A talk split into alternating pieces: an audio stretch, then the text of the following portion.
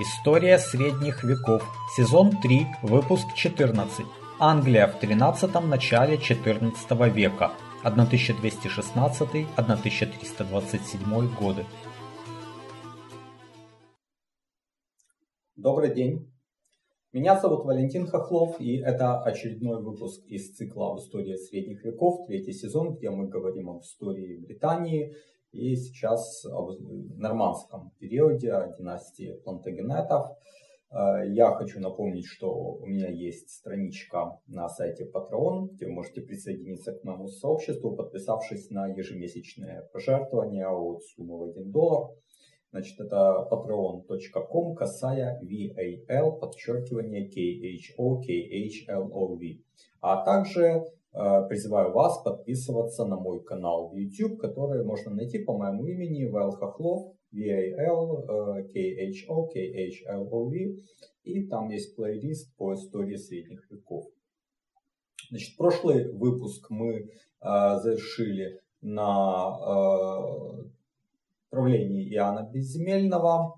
Э, вот. Но для этого выпуска я, кстати говоря, обнаружил интересное видео в интернете как раз по нормандскому периоду. Э, эта программа «Час истины», она шла лет там 8 или 10 назад. Видео гораздо более подробные, там каждый выпуск часовой, и обычно это один выпуск, один король, или даже два выпуска на одного короля. Все это более детально рассматривается, там профессиональные историки это обсуждают, больше событий, больше персонажей. Э, у меня это все более сжато, конечно, изложено. Ну, плюс э, еще я беру сведения из книги э, Пти Дютаи, и это позволяет мне раскрыть сущность государственного строительства и институтов гораздо глубже, чем это рассматривается в тех передачах. Э, так что вот мои выпуски и программа «Час истины» друг друга хорошо э, дополняют. Я их крайне рекомендую, особенно если вам интереснее э, получить больше информации, больше деталей о том периоде. Ссылки на эти видео вы найдете в описании, также вот на экране вы их сейчас увидите. Значит, итак, прошлый выпуск мы закончили крушение Манжуйской империи. Э, в правлении Иоанна Безземельного. И даже, вот, как вы помните из прошлого выпуска, продолжение, само продолжение существования дома Плантагенетов в последние годы правления этого короля было критическим.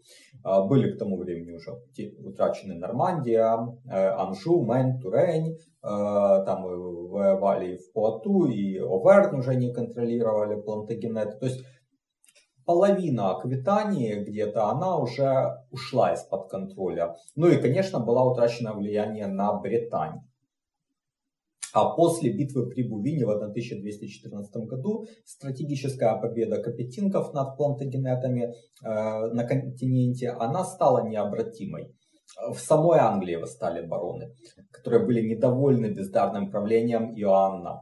Значит, это завершилось тем, что они призвали французского принца Людовика на английский трон. Людовик высадился с армией. Э, значит, э, единственное, что помешало Людовику короноваться, потому что он был уже в Вестминстере, это поддержка Иоанна со стороны папы Иннокентия III, который э, пригрозил отлучить Людовика от церкви, если тот возложит на себя корону. Вот. Но в июле 1216 года папа Иннокентий умер. А 19 октября того же года умер и король Иоанн. Наследником Иоанна Безземельного был его сын Генрих, но Генриху было на тот момент 9 лет. Принц Людовик все еще находился в Англии. И вопрос, кому достанется ее корона, висел буквально на волоске. Э, как мы знаем, ну, уже постфактум, э, дом Плантагенетов стоял. И даже через 200 лет возьмет своего рода реванш в ходе Столетней войны, когда э, потомки Капетингов, ну, побочная ветвь Валуа, висели на волоске, там, в Орлеане, осада Орлеана, да, знаменитая, когда чуть-чуть и англичане победили бы. Да.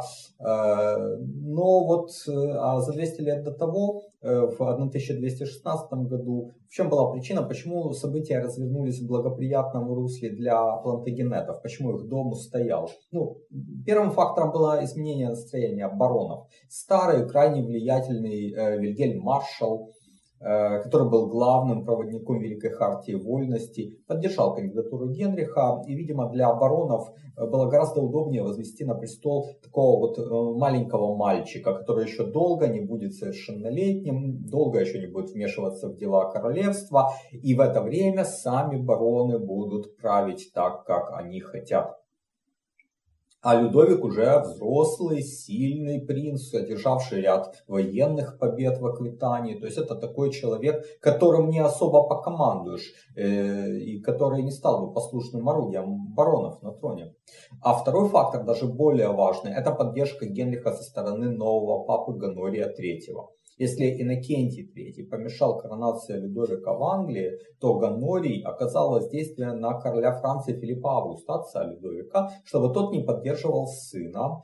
Э, значит, э, также папа приложил все усилия, чтобы английская церковь повлияла на баронов. И э, Генрих III впоследствии, уже много лет спустя, скажет, в то время, когда мы были сиротами и несовершеннолетними, когда наши подданные не только отвратились от нас, но даже обратились против нас, в это время именно наша мать, римская церковь, передала это королевство в нашу власть, помазала нас на царство, короновала, посадила на престол. Мотивация пап тоже достаточно ясна. Иоанн Безземельный выступил, прошу прощения, в свое время а, против церкви. Затем был вынужден искать мира с Иннокентием III и признал себя вассалом папы. Генрих тоже продолжал быть вассалом, тогда как в случае Людовика э, это было не факт. Даже если бы тот э, ну, признал себя вассалом, это было бы, наверное, формально. Значит, э, а, и мы знаем, что чрезмерное усиление капетинков во Франции спустя всего сто лет после этих событий, даже чуть меньше, окончилось победой королей над папами, авиньонским пленением пап. Поэтому политика Ганория III в 1216 году на недопущение усиления компетентов была вполне благоразумной. Союз баронов и церкви, который привел Генриха III к власти, э, также добился своей стратегической цели э, в части ограничения королевской власти. 12 ноября 1216 года, то есть практически сразу, Великая хартия вольностей была подтверждена в большинстве своих статей вот этим малолетним королем Генрихом III. Ну, вряд ли девятилетний мальчик, на самом деле это все понимал, скорее всего, вот просто его именем все утвердили. Значит, и Птидю Таи э, в целом характеризует по итогам жизни Генриха III вот таким образом. Очень набожный и полный воспоминаний о своих молодых годах. Он всю жизнь оставался под опекой Святого Престола. Он являл собой тип утонченного любителя, более способного судить о произведениях искусств, чем предводительствовать войском.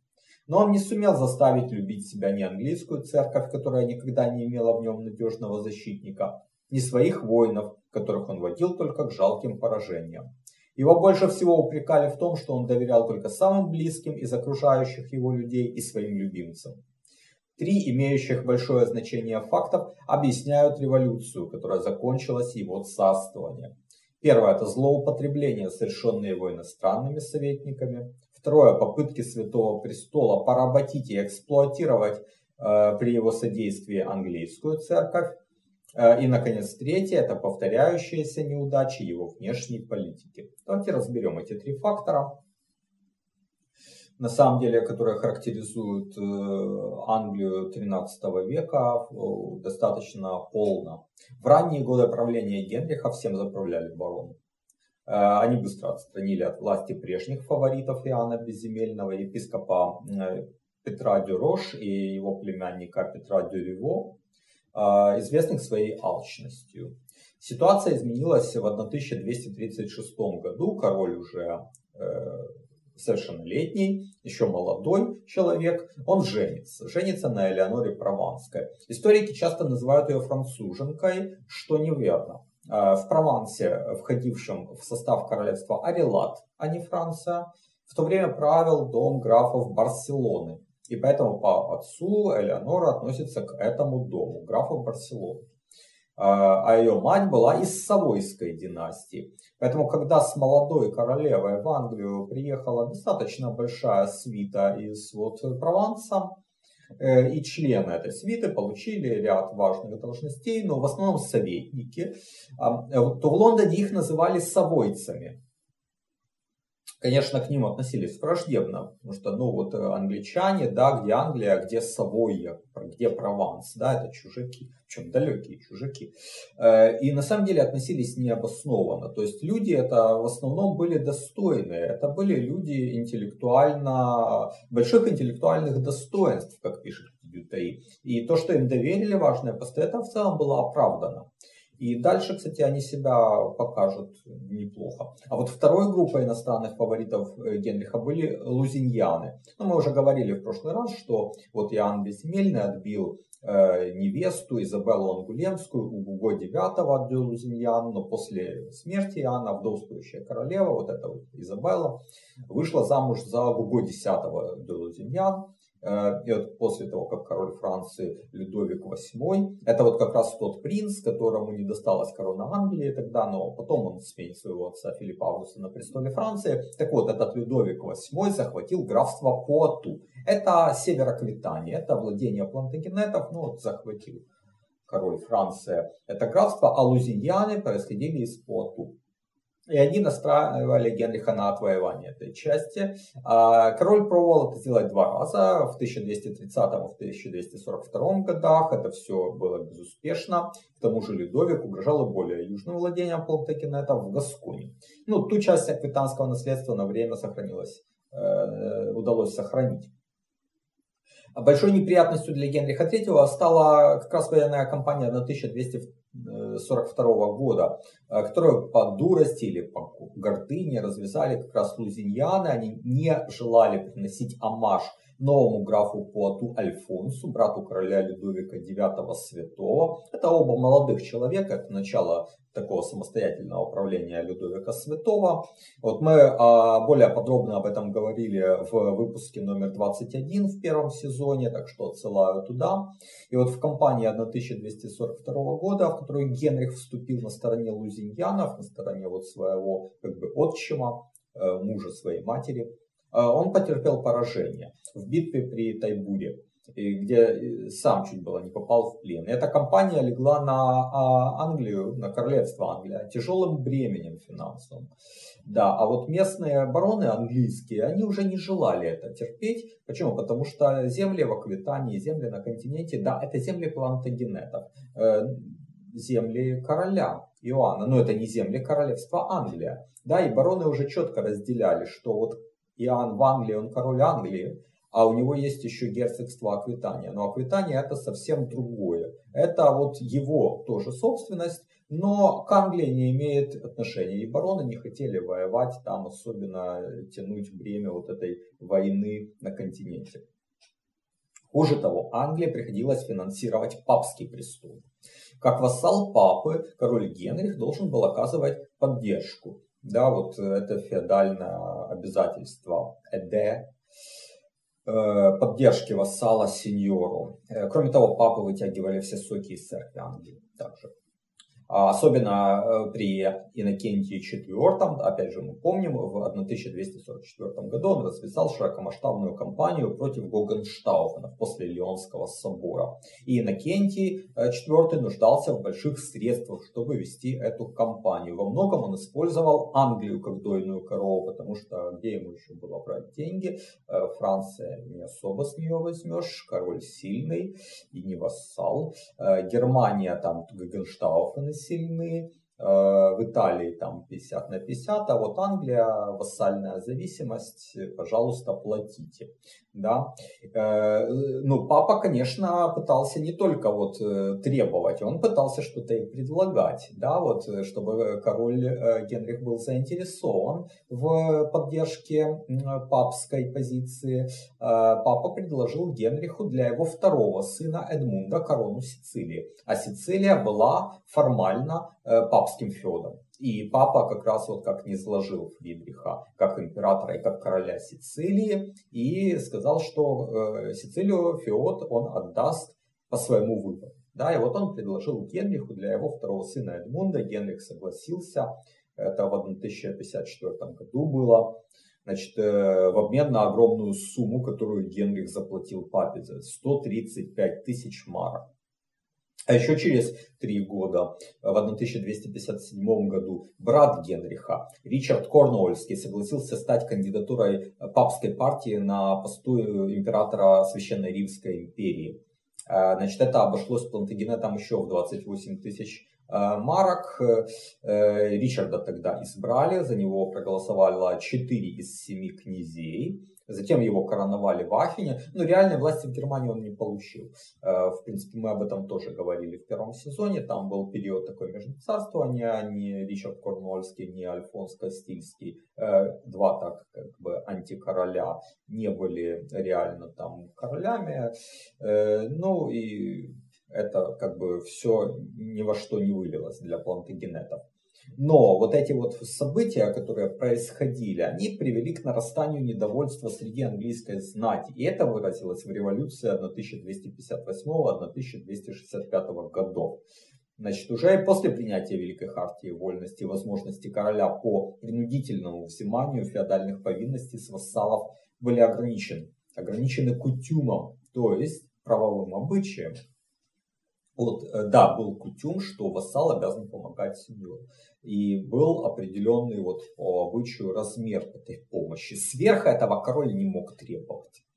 Э, да, можно было с добровольного согласия подданных получить что-то сверх. Но вот чтобы э, получить это добровольное согласие, королю приходилось созывать совет. И вот э, когда папа в очередной раз попросил денег, в 1258 году Генрих III внес в э, Консилиум, Большой Совет. Это то, что станет парламентом потом. Кстати, в обиходе его уже парламентом называли на то время. То есть это вот именно Большой Королевский Совет. Так вот, король внес в парламент требования папы об очередном налоге. И налог огромный. Одна треть всего движимого и недвижимого имущества. Вот подумайте сами, как бы вы поступили, если бы вам сказали, что у вас в виде налога отнимают треть всего, чем вы владеете. Бароны английские были просто в бешенстве от такого неслыханного налога. Они образовали лигу, и они вооруженные пришли в Вестминстер на заседание Совета. Одним из вождей баронов стал Симон де Монфор, сын того Симона де Монфора, который возглавлял папские войска в Альбигойских войнах. Это выпуск 21 сезона. Значит, э, вот Симон де Монфор сын, он к тому времени уже сам был немолодым человеком, около 50 лет ему было. По линии бабушки он в Англии получил графство Лестер, э, был женат на сестре короля Генриха. То есть стал уже таким укорененным в Англии человеком, как и его отец, Симон-младший был фанатичный христианин и великий авантюрист. Король отправил его управлять Гасконью. Но не оказал достаточной поддержки, Симон так затаил обиду. А плюс у Демонфора возник конфликт с лузиньянами. В итоге он оказался лидером партии вот этой баронской.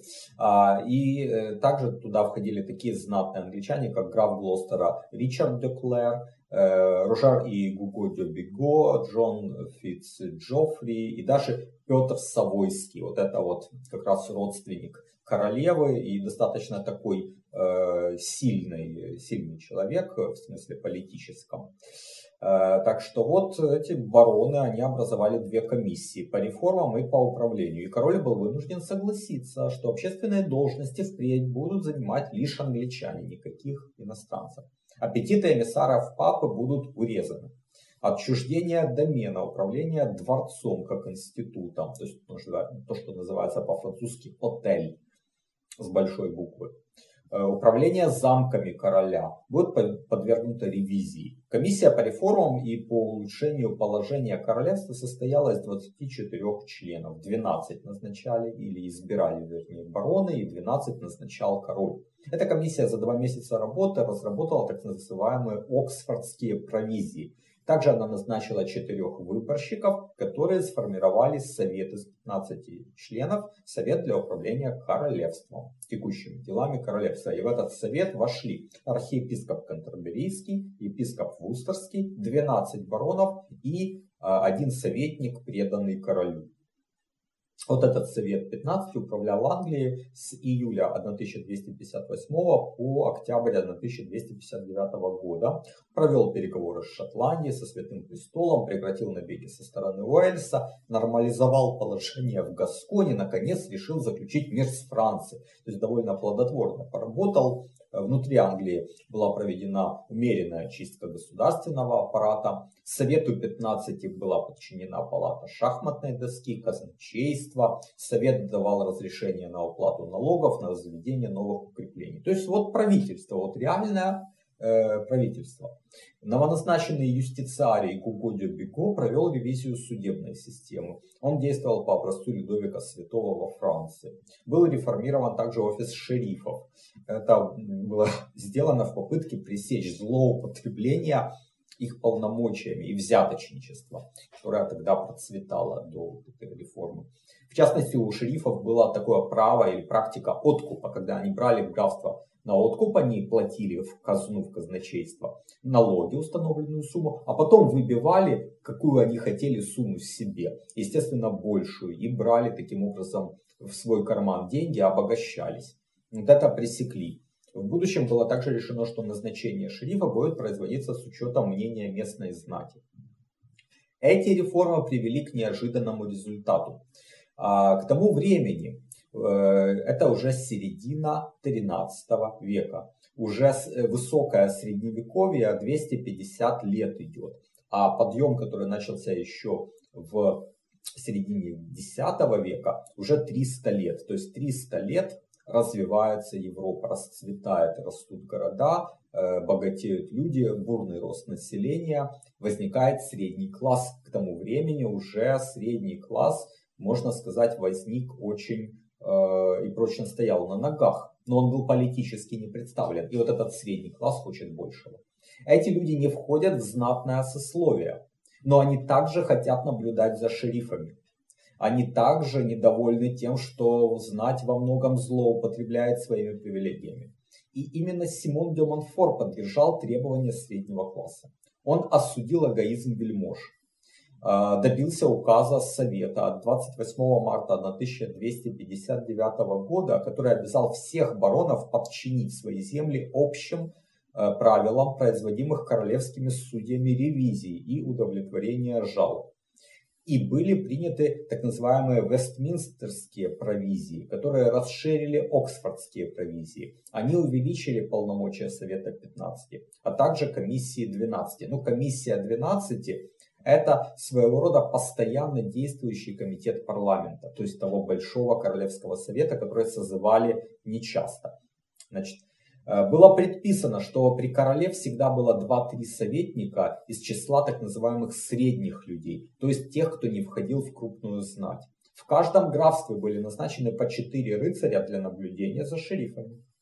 Это явное усиление позиции среднего класса и мелкой знати раскололо партию баронов Некоторые из них пошли за Симоном Дюмонфором, некоторые стали против. Это уже покушение на их власть, на крупную знать. И они обратились к королю Генриху. А что делал король? Он с ноября 1259 года был во Франции. По апрель 1260 он уехал под предлогом заключения мира с Людовиком Святым. И там Генрих сумел достичь два важных успеха. Ну, во-первых, был заключен, собственно, мир с Францией. Людовик э, вернул Генриху часть захваченных в Аквитании земель. Э, мы подробнее говорили вот как раз в выпуске первого сезона, номер 21, э, и во втором сезоне о мотивах Людовика Святого. Он был достаточно интересной личностью. Значит, он был человеком честным, но консервативным и, безусловно, преданным идеалам феодального права. Поэтому идеи Симона де Монфора он воспринял в штыки. Это была вторая как бы, победа Генриха III. Генрих получил поддержку Людовика Святого. Людовик Святой был очень авторитетным человеком и арбитром Европы. И когда между королем, и барон, королем Англии и баронами возник конфликт, они обратились именно к Людовику Святому как к третейскому судье. 20 3 января 1264 года состоялась так называемая Амьенская миза. Это Третейский суд. Э, вот как раз между Генрихом и его баронами дело разбирал Людовик Святой и вынес решение в пользу Генриха III. И вот это решение, конечно, бароны его не поддержали, несмотря на то, что Третейский суд, но тем не менее они сказали, что нет, это суд ангажированный, и поэтому в 1264-267 годах, то есть там три года, э, разразилась новая гражданская война в Англии. Вот э, как раз Симон де Монфор был лидером партии, противостоящей королю. Он не принял Амьенскую мизу, и его поддержали в этом жители Лондона и моряки пяти портов. 14 мая того же года, на 1264 войско Симона де Монфора одержало победу над войском короля Генриха при Льюисе, это к югу от Лондона. Король и его брат Ричард Корнуольский попали в плен. Затем в течение 15 месяцев Симон де Монфор стал фактическим правителем королевства Англии. Он назначил на все важные посты людей по своему выбору. Он созвал парламент, котором впервые, помимо баронов и прилатов, заседали по четыре честных и благоразумных рыцаря от каждого графства, избранных для этого с одобрения всего графства. Значит, король Генрих до конца своих дней должен был оставаться под опекой. Кого? Симона де Монфора. То есть такой лорд-протектор. Фактически диктатор Англии, скажем так. Но Симон де Монфорт понимал, что опереться на крупную знать он уже не может, потому что он пошел против них, и в ней произошел раскол. И поэтому в следующем году, 20 января 1265 года, в Англии впервые был создан парламент, в котором наряду с баронами и рыцарями были представители горожан. И вот эта вот дата, 20 января 1265 года, считается э, днем учреждения первого в мире настоящего парламента как представительного органа всех граждан. Симон де Монфор призвал в него 5 графов, 18 баронов, это все из числа своих сторонников. Далее 12 епископов, 55 аббатов, 26 приоров. Шерифы должны были прислать по два рыцаря от каждого графства. А города, ну такие как Йорк, Линкольн и другие, Бора, Англии, должны были прислать по два горожанина.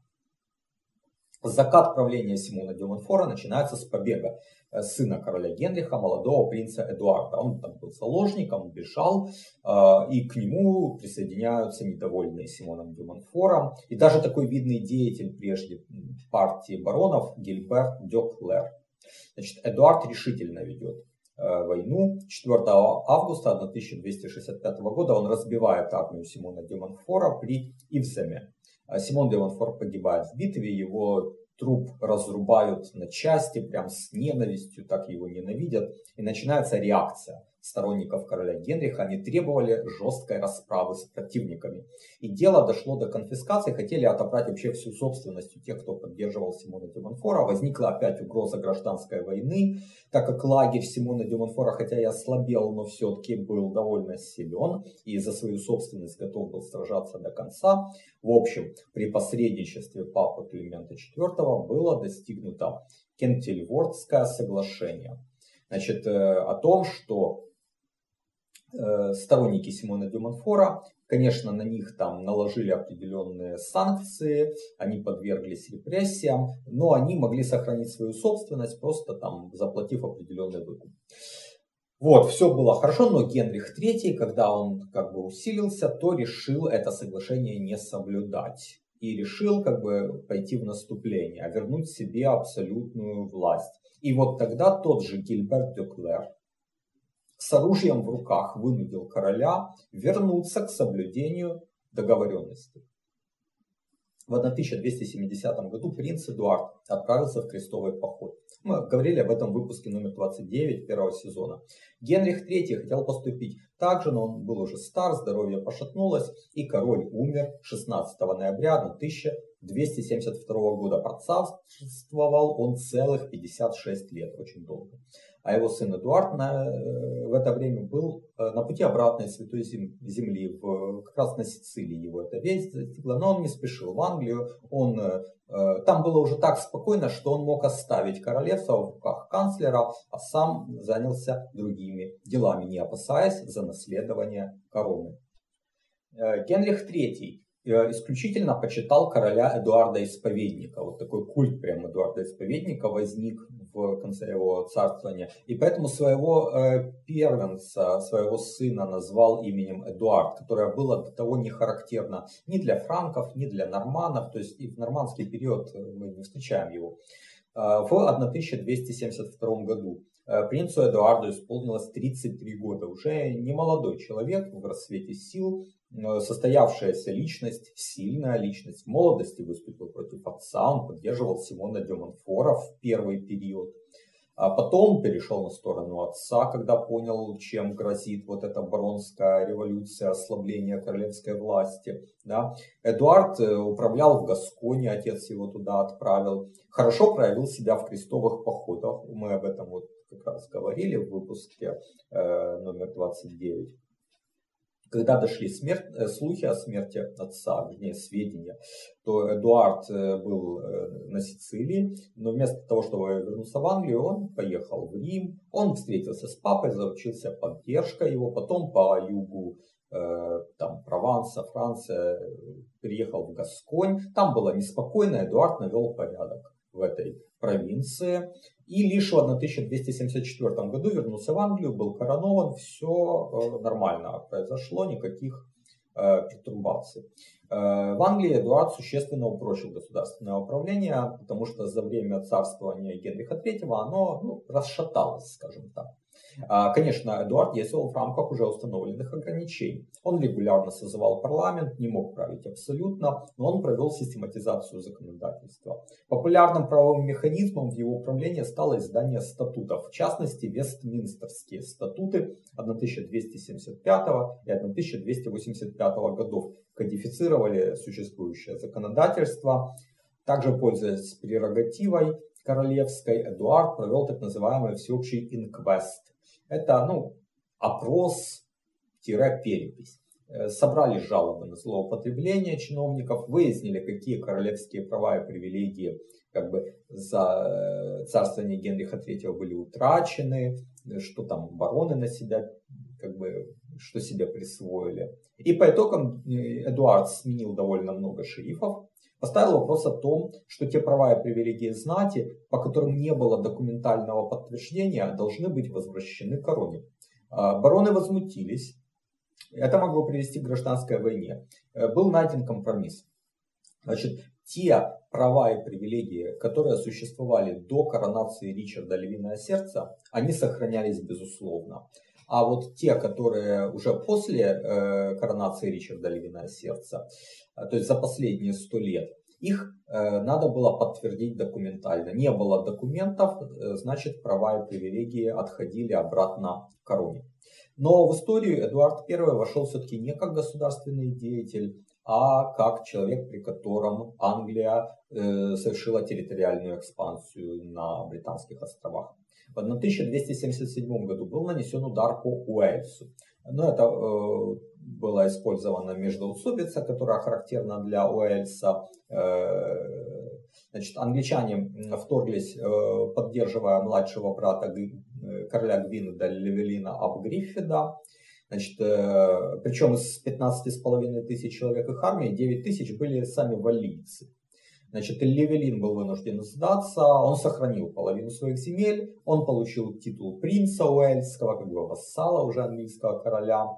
Э, но в 1282 году э, валийцы восстали. Они были недовольны, что англичане навязывали свои правовые обычаи, э, ну и вообще как бы вот хозяйничали. Левелин достиг некоторых успехов локальных течение года, но в декабре его заманили в ловушку и убили. А в следующем, 1283 году, был захвачен и казнен его младший брат Давид.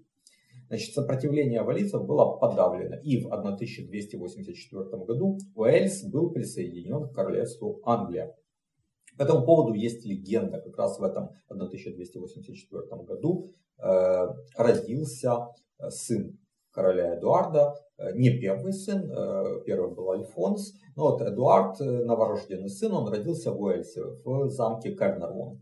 И когда вот как раз валийцы пришли к Эдуарду, который покорил уже их страну, уже сказал, что вы теперь не будете самостоятельным э, государством, а будете частью королевства Англия. Э, ну, они пришли и решили перехитрить его. Говорят, что ну хорошо, мы примем это условие, но если будет выполнено с твоей стороны такое, э, значит нашим принцем будет человек, который не знает ни слова ни по-французски, ни по-английски и не совершил в жизни ни одного греха.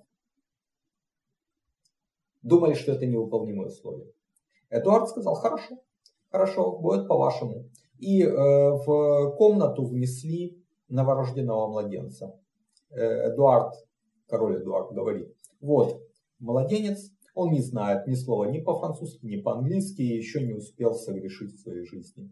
Он будет вашим правителем, принцем Уэльским. И вот так первым принцем Уэльским э, уже в составе Англии стал э, Эдуард, будущий Эдуард II. Значит, э, что касается Эдуарда I, дальше он направил свои взоры на Шотландию. Дело в том, что там в 1281-84 э, годах один за другим умерли сыновья э, короля Александра III, а в 1286 году и сам король скончался, а наследницей осталась маленькая Маргарита, ей было три года, она была далеко в Норвегии. Договорились о браке вот этого Эдуарда принца Уэльского и Маргариты. Они еще оба э, э, дети, ну, когда они вырастут, естественно. И это могла бы стать личной унией королевства Англия и Шотландия, а вхождение Шотландии в Англию речи не шло. Это все-таки было два разных королевства. Но унии не, не суждено было этой первой состояться, потому что когда Маргарита в возрасте 7 лет из Норвегии плыла в Шотландию, то она скончалась. Значит, э, это было 1290 год. И в стране началась борьба за престол между Джоном Балиолем и Робертом Брюсом. Но там были еще люди, но это два основных претендента. Вот шотландцы обратились к Эдуарду Первому как к арбитру. Типа, рассуди нас. Э, значит, э, тот сделал пользу, выбор в пользу Джона Балиоля. Э, и э, тот стал в большей мере английской марионеткой. Э, Балиоли англичане, например, могли вызвать на суд в Вестминстер. Типа вот приедь, мы тебя будем судить. Ну, это еще терпели. Но когда англичане сказали, мы сейчас у вас будем набирать войска для войны во Франции, то шотландцы восстали. Они зашли в союз с Францией. Балиоля схватили, его заточили в Тауэр. На короткое время казалось, что подобно Уэльсу Шотландию Эдуард I присоединит. Там было прямое английское правление несколько лет. Но э, возникло знаменитое сопротивление, о котором вот и фильм снят э, знаменитый, да, э, про героя, национального героя Шотландии Уильяма Уоллеса. Э, Брейвхарт, насколько я помню, храброе сердце. Так вот, в первые годы XIV века э, Эдуард вроде бы одерживал верх, теснил восставших. Но в 1305 году Уоллес был предательски захвачен э, и его казнили. Но королю не удалось подавить сопротивление в следующем. В 1306 году в Шотландии был коронован Роберт Брюс. Это внук того Роберта Брюса, который в 1290 году был претендентом на престол. Вот этот вот новый король, он начал действовать довольно успешно. Эдуард в начале следующего года, 1307, собрался сам возглавить поход карательный в Шотландию, но по пути на север он подхватил дизентерию и скончался 6 июля 1307 года. Корону наследовал принц Уэльский Эдуард, э, ставший королем Эдуардом II. Его правление было крайне неудачным на самом деле. Еще с юности он дружил с рыцарем Гавестоном, а придя к власти, он очень возвысил этого своего фаворита. Ну, есть версия о том, что Эдуард II и Гавестон были любовниками, хотя не все историки ее придерживаются. Возможно, это вот как бы такое, как клевета людей, которые не любили Эдуарда II за его неудачное правление, но неизвестно, как оно там было. Э, известно, что против Гавестона выступил граф Ланкастера, двоюродный брат короля и самый могущественный вельможа в Англии. Его поддержали графы Арундала, Глостера, Херфорда, Пемброука и Варвика. То есть, в общем-то, ключевые бароны королевства. Граф Варвика схватил э, Гавестона э, и казнил. Это привело короля Эдуарда в ярость, конечно же. Часть баронов тоже перешли на сторону короля, но потому что это было как бы такое довольно сильное беззаконие, э, и они как бы не подписывались на такой правовой беспредел. А также Эдуард наладил отношения с королем Франции э, Филиппом Красивым, на дочери которого Изабелле э, Эдуард II был женат. На время он замирился даже с графом Ланкастером. Далее последовала катастрофа. Это был поход в Шотландию. Роберт Брюс там уже довольно успешно освоился, захватывал один за другим замки и брал страну под свой контроль. То есть после смерти Эдуарда I то, что англичане там контролировали, уже практически сошло на нет. И вот э, в 1314 году Роберт Брюс осаждает ключевой стратегически важный замок Стирлинг. Эдуард II собирает армию и идет туда. Роберт Брюс по пути довольно успешно организует ряд засад, изматывает англичан, а потом внезапно нападает на их основные силы и громит армию Эдуарда при Баннокберне. Это было 23 июня на 1314 года. Это был тяжелый удар. А за ним последовали еще э, несколько лет неурожайных. Это 1315-1317 года. Казалось, кара Божья. Бог карает Эдуарда, короля Эдуарда, за его грехи. И популярность короля в народе падает. Король со своей стороны начинает возвышать новых фаворитов. На этот раз отца и сына Диспенсеров. Вообще Диспенсер старший служил еще Эдуарду Первому. Ну, то есть такой старый служака, ну, наверное, человек. Но он был заклятым врагом графа Ланкастера. Вообще, э, диспенсеры, пользуясь своим влиянием, начали прибирать к рукам большие земли на западе э, Англии, э, в основном в Уэльсе даже. Значит, этим они восстановили против себя владельцев соседних земель там на западе Англии. Это графа Херфорда и семейство Мортимеров. Когда Ланкастер попытался пойти против диспенсеров, он собрал войско, собрал вот такую небольшую армию и пошел против владений диспенсеров, а диспенсеры с королем э, вышли э, как бы навстречу и разбили. А граф Ланкастер был схвачен и казнен. А граф э, Пемброук, который довольно много делал для Эдуарда II, в частности, он помирил его с партией Ланкастера в свое время, он там переговоры с Францией устраивал. То есть такой, в принципе, сильный политик, он попал в опалу. И вот начались годы доминирования диспенсеров. Их правление было непопулярным, их считали выскочками.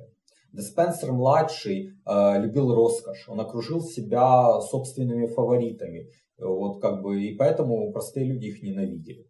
А в 1324 году разразился конфликт во Франции из-за спорной территории Ажюне на границе Гаскони. И французы собрали войско, там Карл де Валуа Э, его вел, они угрожали Бордо, осадили даже, по-моему, Бордо. И во Францию, чтобы принести амаш за Гасконь, э, прибыл сын Эдуарда II, э, принц Эдуард. Ему было лет 15 или 14 на то время. Его сопровождала его мать, королева Изабелла. Вот она была сестрой правившего на то время во Франции короля Карла IV. Отношения короля Эдуарда и королевы Изабеллы были натянутыми, во многом из-за диспенсеров. А, и, кстати говоря, подозрительно вовремя тогда же бежал из Тауэра э, содержавшийся там под стражей Роджер Мортимер. И вот они все собрались на континенте, во Франции, и образовали э, заговор против короля Эдуарда. А, а Изабелла и Мортимер стали любовниками. Значит, а, они собрали армию, в основном там в Фландрии, в Нижней Лотарингии, высадились в Англии, их поддержали горожане. Жители Лондона ненавидели диспенсеров, э, сразу перешли на сторону королевы и молодого принца Эдуарда. Значит, э, а король Эдуард и диспенсеры бежали на запад. Ну, там, где были владения диспенсеров, они рассчитывали собрать армию, э, но за ними гнались по пятам. В Бристоле окружили, Деспенсера старшего поймали и казнили, Эдуард с Деспенсером младшим чуть-чуть еще бежали, э, но в Уэльсе, на юге Уэльса их тоже схватили, Деспенсера младшего казнили, а Эдуарда II в январе 1327 года заставили отречься от престола в пользу сына, который зашел на престол как Эдуард III и был коронован 2 февраля 1327 года. Эдуард II не прожил и года после отречения. Его затащили в замке Беркли. И, судя по всему, убили 21 сентября э, того же 1327 года по приказу Роджера Мортимера. Сам Мортимер и Изабелла правили Англией недолго. Они, в свою очередь, вызвали недовольство и ненависть даже тем, что, во-первых, они тоже вели очень роскошный образ жизни, дорвались до богатств тех же диспенсеров бывших, Э, вели, э, ну, как бы очень расточительно себя и также открыто сожительствовали. Значит, и вот в 1330 году 18-летний Эдуард III организует переворот.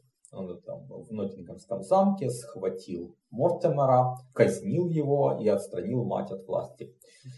Правление Эдуарда II до некоторой степени было реабилитировано. Ну и на этом мы завершаем этот выпуск и эту часть цикла, потому что долгое и славное правление Эдуарда III это уже скорее позднее средневековье. Это уже начало Столетней войны, это новый формат двора, новый формат отношений в государстве, начало становления абсолютной монархии. И это уже период, который мы нигде в этом цикле и не рассматриваем. Вот так довольно символически, что и во Франции, и в Англии мы в этот период 1328-1330 годы, приходим к завершению высокого средневековья этого славного и ключевого периода в истории э, средних веков. А я благодарю вас за внимание. Я напоминаю, что у меня есть страничка на сайте Patreon, patreon.com, касая VAL, подчеркивание, K-H-O-K-H-L-O-V. Э, призываю вас подписываться на мой канал в YouTube, будут новые выпуски э, и об истории Англии мы еще поговорим, ну не о событиях, а, видимо, о Великой Хартии Вольности и становлении государственных институтов. Что-то еще посмотрим по Ирландии. Этот сезон продолжается. Оставайтесь на этом канале. Э, всего доброго и до свидания.